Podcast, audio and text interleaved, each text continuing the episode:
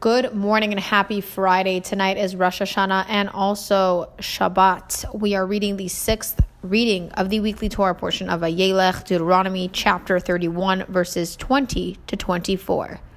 God then addressed Joshua from the cloud at the entrance to the tabernacle, the Mishkan, charging him with the mission of leading the Jewish people into the land of Israel. Let's look inside at the verse. Chazak ve'ematz ki ata tavi et b'nei Israel el haaretz asher nishbati lahem v'gomer.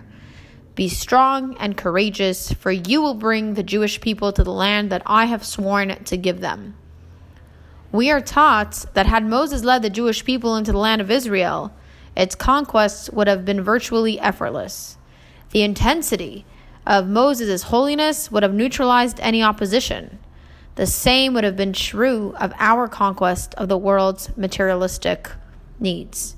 Moses' entry into the land of Israel would have made our task of elevating and refining the world virtually effortless.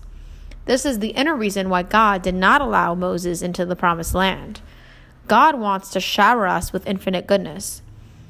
But were he to do so freely without requiring us to earn it, we would feel ashamed Thus, his desire to be good to us would backfire.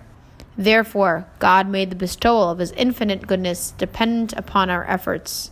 When we summon our hidden potential in order to overcome obstacles to the divine mission of perfecting the world, we earn God's infinite goodness.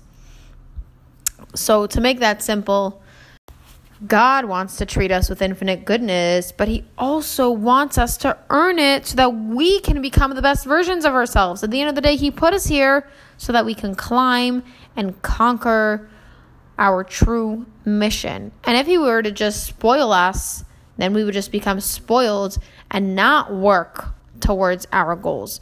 So, this is the reason why He's not showering us with infinite goodness. But He has the ability to.